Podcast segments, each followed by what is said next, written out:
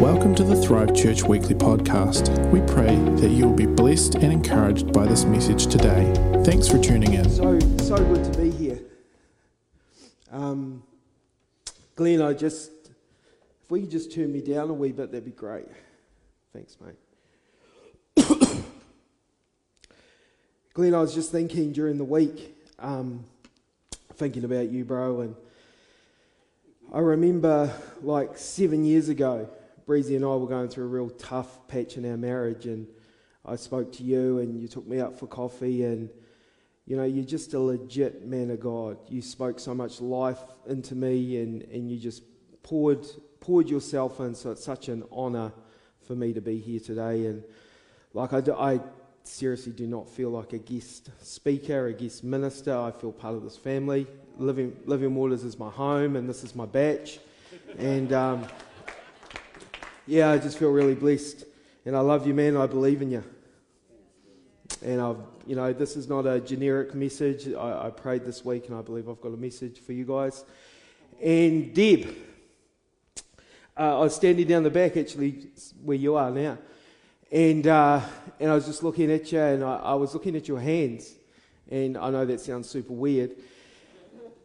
And, uh, and I said, God, what's the guts with her hands? Are they okay? And uh, could you come up here?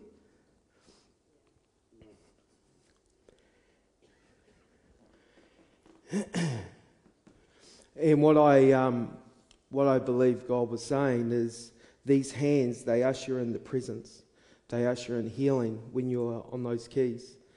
But you see, what God wants you to know that these hands have been anointed to heal the sick. See, the Bible says, lay your hands upon the sick and they will recover. And I want you to know, just as you're pushing those keys, you're, you're, you're sending out a sound to heal the sick, to heal the brokenhearted. But these, but these hands, this next season for these hands, are to heal the sick outside of the building as well as inside of it. I believe there's such an anointing on you that you're stepping into to heal the sick, to heal the brokenhearted, but also to heal physical bodies. In Jesus' name. Mm. Hey, and uh, I, have got a book, which is amazing because I can't read. So um, that's a miracle right there. So if we could just have that slide up, I've got some merch here. We, uh, we decided over lockdown, because this is what I do full time, that we'd get some merch together, hoodies and bits and pieces. So every cent that we sell goes into Global Gospel Movement Trust, which enables me to carry on doing what I'm doing. And, uh, and that's very exciting. So, and this book's really cool. My favorite page is this page here. And it says, Don't be weird.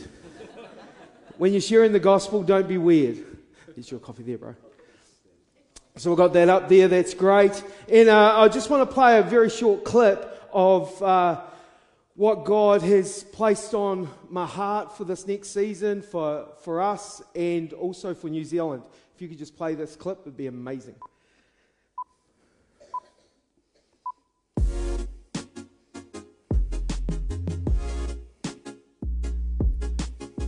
Success is you just stepping over that line and going for it. And what if, no matter what you say, but you say that name Jesus, what if we really believe that that is a seed?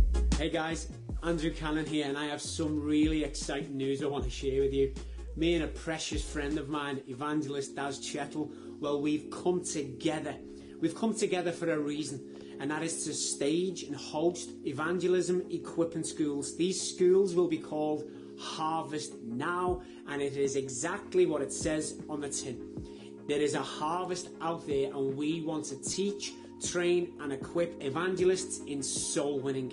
These schools will take place globally, and we just want to bring to your attention that these schools are on the way. Harvest Now Evangelism School, and we look forward to seeing you there. We look forward to teaching, training, equipping, and sending you guys out.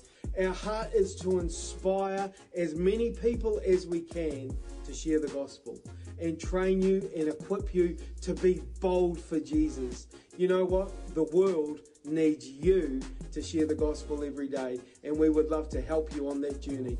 God bless, guys. We love you heaps. Awesome. So we, yeah, we're doing two in New Zealand, two in Aussie, one in London, and one in the USA in 2021, so it's exciting. And uh, I believe it's time for the body of Christ to rise and shine and be that bright light that we're supposed to be. But you can't give what you haven't got. So I believe it's freely we receive, and we kind of do that bit really well, the receiving bit. Freely we receive, there's no full stop. It's freely we receive, so freely we give. This, uh, I was just thinking during the week, what's a cool story to explain the simplicity of the gospel? Because you don't need a PhD to share the gospel. You don't need a, a, to have attended Bible college for 15 years to share the gospel. If you go to Bible college, that's amazing. But you don't need that.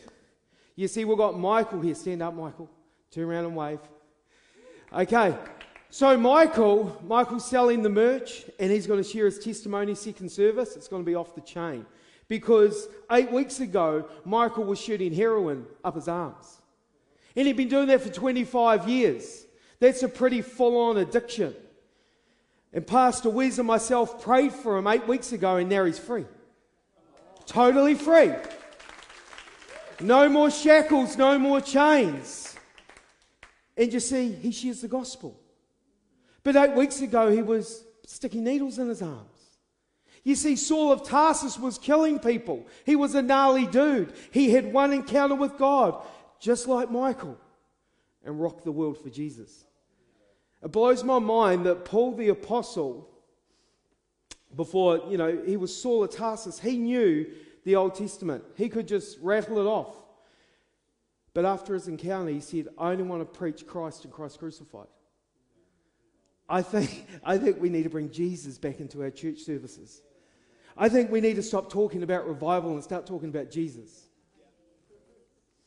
So here we go. Breezy and I were doing Unleashed up in, uh, in Wellington. And uh, oh, this is going to be a little bit awkward. Lynn? So we were staying at this camp, and the food at the camp wasn't my type of food. It was, it was lovely food. Vegeta, what are those words? Vegeta, there was lots of vegeta, whatever they are. And I said to Brie, I said, I can't cope with this food anymore. I'm getting so thin, I need to have some fish and chips. And she said, Yes, I think that's a good idea. Well, no, she didn't actually. So I went to the fish and chip shop, got some fish and chips, and a burger, Coke, um, Cokes, and, uh, and we uh, ate it. And then I went and grabbed my phone, but my phone wasn't in the car. I left my phone at the fish and chip shop. So I thought to myself, well, we need to go back there. And I thought, well, if we go back, I could perhaps get a donut. pudding. We here all have pudding. So I thought I could have some pudding. And, I, and I, so I rang the fish and chip shop. So they said, no, no, on Breezy's phone, they said there's been no phone handed in. And I went, oh, okay. So I thought, you're lying. You're lying to me. So we're going to go there. Bree's going to ring my number. I'm going to hear it in the fish and chip shop. I'm going to jump over the counter and grab my phone and then present the gospel. I thought that would work really well. So we get into the fish and chip shop. Bree rings the phone and I can't hear it. I'm going, oh, man, that's not cool. Maybe it's not here. But as Bree was ringing my phone, someone answered. How's it? And Bree goes, Oh, hi, you've got my husband's phone. You? Cool, where are you? And this guy was a young guy working on the, on the roads doing asphalting, not far from the fish and chip shop. So we got the address, we went round to the work site. I got out of the car and started sharing with him. He gave me the phone. I said, Bro, that's awesome. Thank you so much. Where did you find it, man? He goes, Oh, it was um, on the counter. I said, What, the counter of the shop? He goes, Yeah. I went, Oh, did you steal my phone? He goes, Yeah, I wanted an iPhone, eh? I said, Well, why did you answer it then? Not a very good thief. Like, hello, you wouldn't answer it, would you, if you stole it? And he said, Yeah, well, every time it would ring, I saw the picture on the phone and I realized I can't steal this phone. This is my screensaver. You see, that is the simplicity of the gospel. That's the simplicity of the gospel. Michael, eight, month, uh, eight weeks ago, was shooting needles in his arm.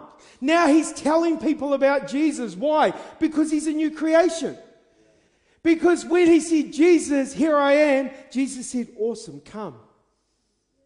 The old has gone. Your, your past has no, absolutely no say in your future. So today, I just really quickly want to hit this. I want to talk to you about the one. The one. If we could have that slide. Wow, that's cool. Michael's wife, Carmen, she's an absolute legend. She actually, her and Breezy, Breezy would be here today, but my little Benji's a wee bit sick. So she's at home, which is, mm, she, I think she's watching online. Hey, Breezy. I didn't get that donut.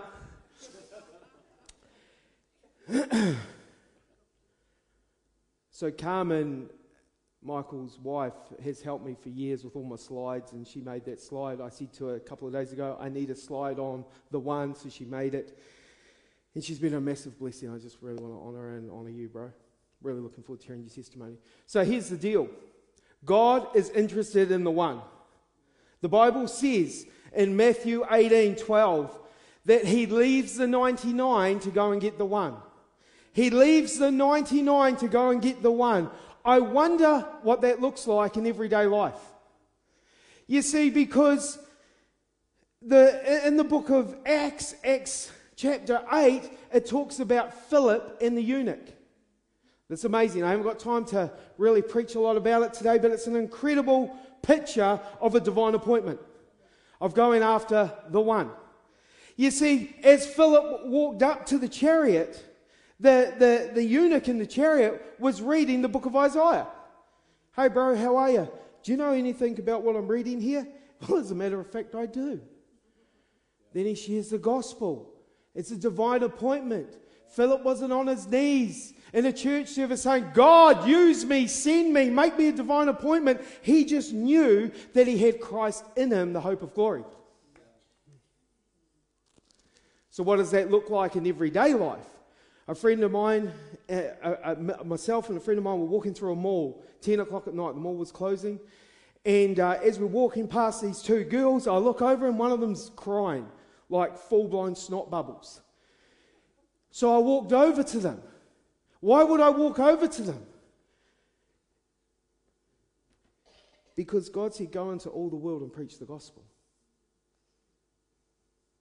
Two thirds of God's name is go. We need to go. As we walked up to these girls, the, the girl that was crying said to her friend, Do you believe in miracles? Do you believe in God?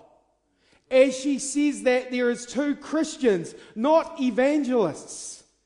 Two normal Christians, just like you. See, the, the job of the evangelist is to equip and to inspire, not to share the gospel. I'm an evangelist. That's why I'm putting on schools around the world.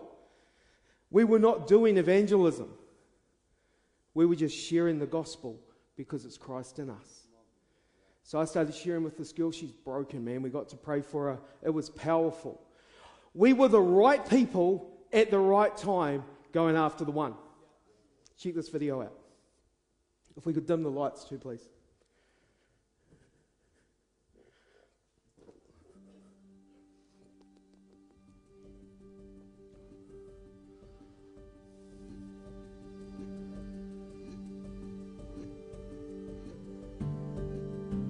Right now my friend and I, my friend is going through a difficult patch in her life, and her friends. We're not going to film her friend. Her mm. friend's just here, really, really upset.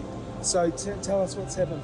My friend Abigail goes to me, "Do you believe in God?" And I go, "Yes, I do." Do you believe in miracles? I go, "Yes, I do." And as of right now, you know, we're having a discussion. She's upset, and these two beautiful pastors come up to us, help us out with a prayer, and enlighten us with so much knowledge and bring so much negativity out of the room and it's crazy because as we're speaking about miracles this wow. this blessing comes to us. Well especially abigail.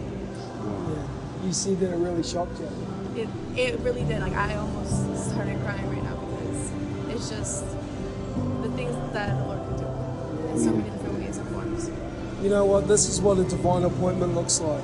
Abigail was broken as we walked past And I said to her, hey, look, I'm a, I'm a dad, I'm a husband, I've got four kids. Can I just give you a hug? Gave her a hug, prayed for her, and uh, it's Jesus, man. This is just a beautiful example of Jesus going after the, leaving the 99 to go after the one. He loves you so much. Just normal Christianity. Just normal Christianity.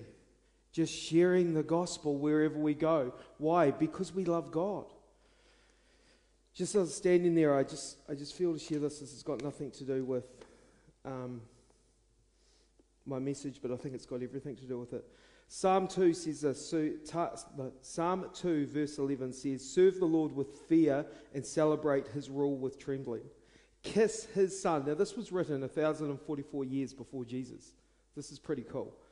Kiss his son, or he will be angry, and your way will lead to your destruction. For his wrath can flare up in a moment.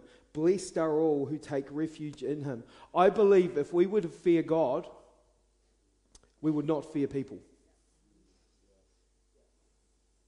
See, there's not two gods of the Bible. There's not the gnarly, heavy God in the Old Testament and this lovely, gracious God in the New Testament. It's the same God. The only thing that's different is Jesus.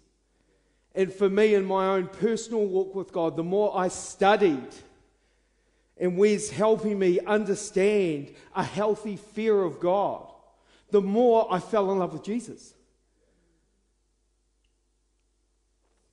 It's a wee nugget for you. So, I just told you about Philip and the eunuch. Amazing. But what I think is so incredible, if we go up to Acts 8, verse 4, it tells the story that I think's, wow, this is going after the one. It says in verse 6, when the so Philip is in Samaria, he's preaching, he's a young man, 19 years old. It says this When the crowds heard Philip and saw the signs he performed, they, close, they paid close attention to what he said. Isn't that cool? Wouldn't it be awesome every time we preach or minister that people would just pay close attention to what we say? I think that would be amazing. Uh, many who were paralyzed and lame were healed. Okay, and this is, this is where I want to land it. Verse 8. So there was great joy in the city. So there was great joy in the city. You see, we would call that revival. Imagine if there was great joy in Rangiora. Because one 19 year old is up preaching the gospel. Because one 19 year old is stepping out of the boat, believing the word, believing that he carries God, and there's great joy in the city. So then we go back to Philip when he goes for this walk down the desert road, which is actually 100 Ks. It's kind of like walking to Dunsandel. And you don't have amazing footwear like today. He wasn't wearing Nike Airs. So he says, the angel of the Lord says, go, so he goes. Not, oh, but hang on. Hang on, what would you say? Because, like, seriously, do I go 20 Ks and then it, I meet someone, or do I go the whole way, or do I, are you sure? You sure you want me to go? He didn't say, do you know I'm actually kind of a big deal? Do you actually know that there's great joy in the city because I'm there? You really want me to go for a walk 100k, but can you see my fruit? Did he say, Well, I'm more of a crowd guy? I'm better with the crowds. I've got fruit to prove it. There's great joy in the city because I'm preaching. So when the angel of the Lord came to him, did he have these excuses? What other excuses did I write down?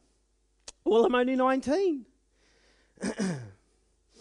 did he say, Well, I'm not that good one on one? I'm not that good one on one. Did he say that? Did he say, I don't actually like going for walks? I mean, I could think of a thousand excuses why I wouldn't like to walk to Dunsandel. But you see, God had a plan. And God has a plan for you. You see, God got Philip, the man in the, in the moment, the guy that's, that's doing these amazing things. He took him out of that city, got him to walk down this dusty road to meet one person, one eunuch, one divine appointment. He was going after the one. You know what? If you want to see a hundred thousand, uh, sorry, ten thousand people saved in your city, that's the the cry of this church is this is at the heart of the church to see a 10,000 soul harvest in North Canterbury. It starts with one. It doesn't start up here. It starts out there when we've got to put some effort in. We've got to divorce the pride and the fear. You see, because that one eunuch, he took the gospel to Ethiopia. Ethiopia got the gospel because one eunuch had a divine appointment with a normal Christian. And it was a normal Christian who was doing really well. I just want to share this. Still got a bit of time, praise God. Now, I want to share this because it's, uh, it's not a lovely story to share because I'm going to be quite vulnerable. And I think that's good. I think the days of, man, ministers getting up and trying to pretend that I've got it all together when they haven't, I think that's actually sin. I think it's okay to be real. I think it's okay to be honest. I went to Glenn because my marriage was falling apart.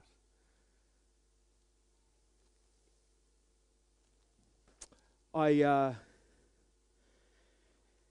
last year I went to interesting. I preached here, and then the next day I flew to Austria for Awakening Europe, and uh, and it was a massive 10 days. And then I come home, I've got three days at home, and I've got to go and preach at a conference in Sydney. And, uh, and I was rinsed. I was jet lagged, I was tired. And I was saying to Brie, I, I don't want to go to Sydney.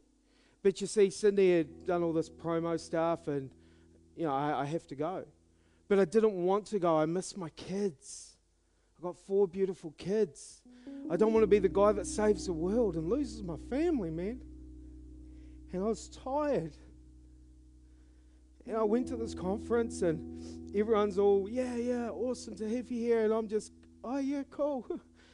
And I'm just going, I wish I was at home with my kids. And on this Saturday night, and, and there's some really well known ministers speaking at it. I didn't care. I just wanted to be home. And on the Saturday night, I was sitting on the front row and I had my microphone on, ready to get up and start preaching. And, and I'm just going, God, what's going on? I felt like I was just so fake. I just felt like I didn't, I didn't belong there. I didn't want to be there. You know, for years and years and years, I wanted to be an, a, a traveling preacher. And now I've been doing it for years. I want to be a drain layer. Sometimes ministry is brutal, man. We're the only army that I know that we shoot our own soldiers when they're wounded. It's got to stop, man. And um, and I got up to preach. The first thing I did before I stood behind the pulpit, I went, oh, "That's not a great way to start." I had nothing to give, and I was so scared, man and uh, and I just started telling some stories, and I could feel that God was with me. He was anointing my tongue. I could just feel it, and it, it was amazing. And no one in the new room knew that I actually wanted to be back in my hotel room, FaceTime with my kids. And I, I, I preach, I do this altar call, people start responding. It's God moves. God moves powerfully through us no matter where we're emotionally at because it's Christ in us. So interesting. Last Sunday I was preaching in New Plymouth, and Lord said to me, Just lie down, do an altar call and lie down. So I'm lying down in the church, and people are just flooding the altar, and God's just doing what God does. It's not about people. You know, sometimes we can read so many different books about the book instead of reading the book and getting to know the author. So as this call's happening, God says, I want you to hit suicide. I'm going, what? hit suicide. No, I don't think that's a great idea, God. I think we've done quite well here tonight, considering how I feel. I think if I hit suicide, I'm not, not sure that's your best plan. And he keeps saying, I want you to hit suicide. So I did. I went, hey, guy, you, guys, you might be suicidal in here. God wants to set you free. Praise God. And he said, no, I want you to hit it properly. So I stood up and I started preaching against suicide. And I said, if you're suicidal, you need to get up here right now. I see this young girl just burst into tears and come to the altar. You see, she'd planned as the conference was on to take her own life. She'd planned how to do it.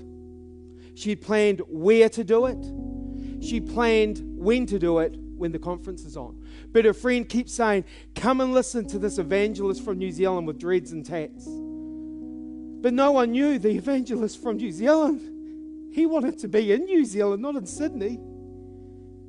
But God was after the one that day. You see, that day changed her life. That day, the, the shackles, the shackles, the chains of suicide broke off her. In one moment, it's not about how emotionally we're feeling, man. It's not about feelings, it's about the fire of the gospel. It's about the power of the gospel. I want you to watch this two minute clip. And then, if you need to get right with God, I want you to come and kneel on this altar. Maybe you've never given your life to Jesus. Today's your day. Maybe I'm here today for the one. Maybe I'm here today just for you. Just watch this, and if God's on your heart, get down here. Okay, so a week ago, just tell me what was happening in your world a week ago.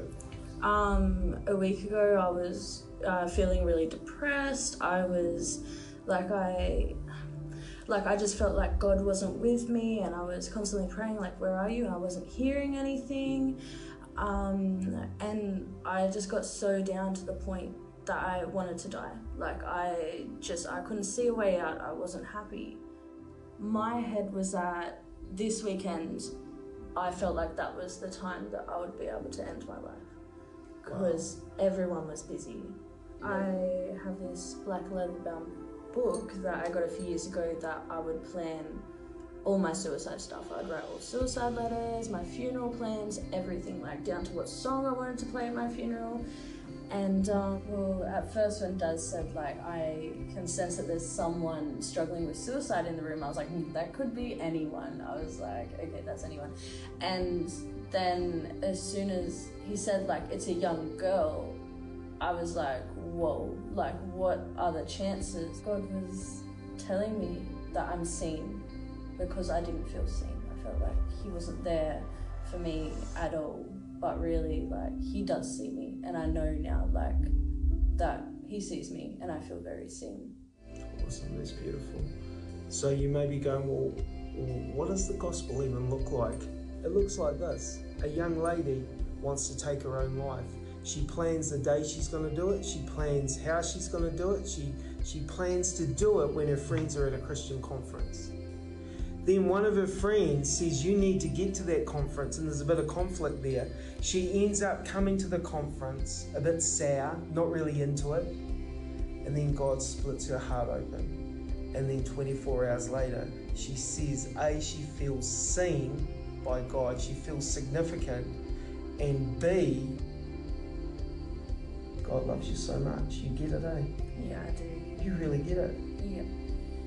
That's the gospel. I was at a Christian conference. My church was running. Daz was the guest speaker, and he got a word from God about a girl who was considering suicide.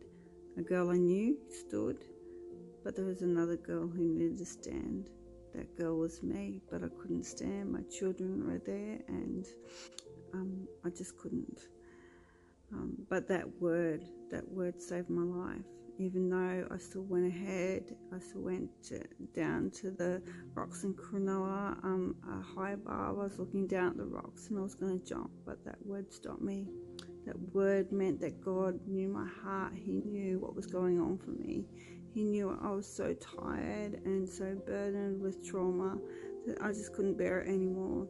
Um, just because you're a Christian, you're not immune to the ploys of the devil. Um, but God sees you and God loves you, and He's not going to let you go.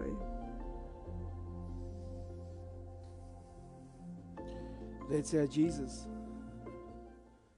That's Jesus. That He leaves the 99 to go and find the one. My question is today where are you at with Jesus? Where are you at with Him? We don't need the lights dimmed or we don't need eyes closed. Jesus died publicly on a cross. He told me in lockdown, He said, When you preach the gospel, you always talk about how I died on the cross, how I was hanging on the cross. He said, Make sure you never forget to tell my people that I was half dead before I got to the cross. That he was marred like no other man. That he was mocked. He had his, his beard was ripped out. They put a sack over his head. They punched him in the face and they said, If you're a prophet, tell us who hit you. Jesus did that for you. The Bible says it pleased the Father to bruise his Son. It pleased God to see Jesus ripped apart on a cross for you and for me. You see, that's what love looks like. Sin is the problem, sin separates us from God. That doesn't mean God walks away from us, that means it pushes us away from God. Thanks again for tuning in to the Thrive Church weekly podcast. Stay up to date with everything that is happening by following us on social media